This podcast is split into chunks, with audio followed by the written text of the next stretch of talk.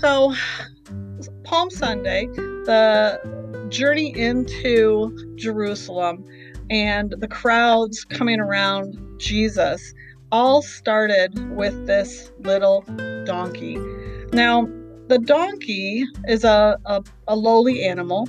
It's made for work. It isn't uh, an animal that, like a stallion, is beautiful. It's it's kind of homely as well. But the donkey was tied up and Jesus' disciples went and they took the donkey, and the gentleman came out and said, You know, what are you doing? And Jesus, or the disciples, Jesus' disciples said, Well, the teacher needs it. And so the man allowed them to take his donkey. This donkey uh, was uh, not ridden, um, and Jesus, for the most part, walked everywhere.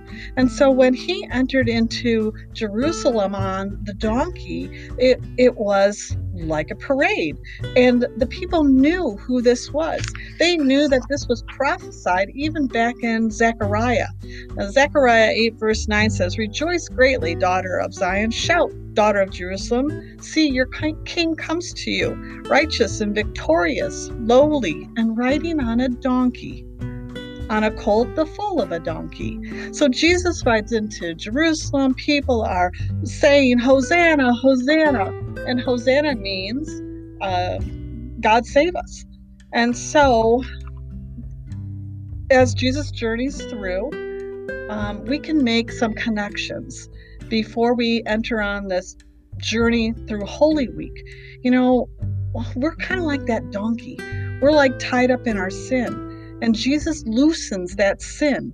He he guides us through the streets, through the paths that we encounter on our walk and and leads us to that cross.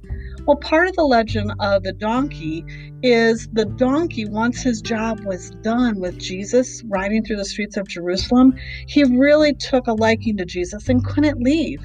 And so the donkey hung, kind of hung around throughout that whole Holy Week.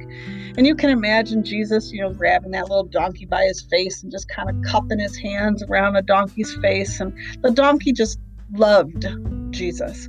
Well, when Jesus made his journey to the cross, the donkey could not handle the grief. And so the donkey had to turn his back towards the cross.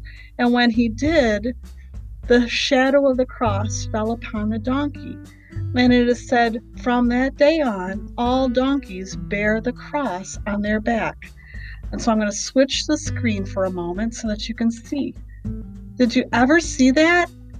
All donkeys have this image of a cross uh, across their shoulders and down their back. It is the coolest thing when you make that comparison to what Jesus um, experienced on Good Friday, kind of, you know, burned into the back of that donkey, that lowly donkey. And when we make that connection to, you know, how we are kind of like that lowly donkey, how Jesus takes us and and guides us and never leaves us. Um, that's something that we can hold on to, you know, throughout this whole week and and uh, throughout every day as we journey towards um, our heavenly home. So, with that, I just want to close with prayer, and then we'll get headed off to our day. Dear Heavenly Father, thank you. Thank you for Palm Sunday. Thank you for the hosannas. Thank you for the palm branches. And thank you for that donkey, that donkey who, who carried uh, Jesus into Jerusalem.